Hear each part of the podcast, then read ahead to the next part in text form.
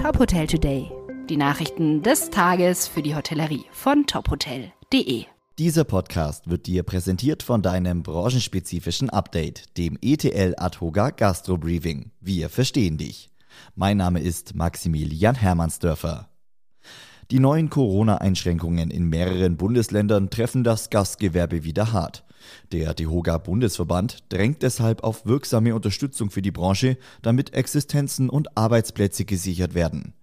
DEHOGA-Präsident Guido Zöllig sagt, wenn unsere Betriebe jetzt wieder geschlossen werden, wie bereits in Bayern und Sachsen, brauchen wir wirksame Überlebenshilfen. Aber auch in geöffneten Betrieben sei die Lage durch massenhafte Stornierungen schlecht. Die bloße Verlängerung der Überbrückungshilfe 3 Plus sei nicht mehr ausreichend. Der DEHOGA fordert ein umfangreiches Rettungspaket, das allen betroffenen Unternehmen zur Verfügung steht, unabhängig von Umsatzgröße und Mitarbeiterzahl. Eine Deckelung bei der Höhe der Hilfen dürfe es laut Zöllig nicht geben. Ab heute gelten bundesweit 3G-Regeln am Arbeitsplatz. Das heißt, zur Arbeit kommen dürfen nur noch Personen, die geimpft, genesen oder tagesaktuell negativ getestet sind. Geimpfte und Genesene können ihren Nachweis einmalig beim Arbeitgeber hinterlegen und sind damit von täglichen Kontrollen befreit. Wie die Tagesschau berichtet, zählt die Testung selbst grundsätzlich nicht als Arbeitszeit, auch nicht, wenn sie im Betrieb stattfindet.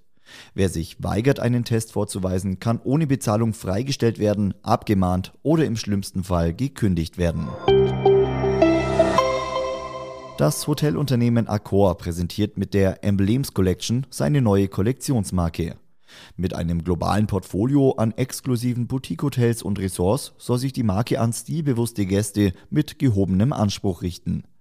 Wie es in einer Pressemitteilung heißt, ergänze die Emblems Collection Accors Luxusangebot um eine frische und spannende neue Dimension. Erstes Hotel der Marke wird ab Dezember 2022 das Guyang Art Center Hotel sein. Bis 2030 sollen weitere 60 Häuser rund um den Globus dazukommen. Weitere Nachrichten aus der Hotelbranche gibt's immer auf tophotel.de. Dieser Podcast wurde dir präsentiert von deinem branchenspezifischen Update, dem ETL Atoga Gastro Briefing. Wir verstehen dich.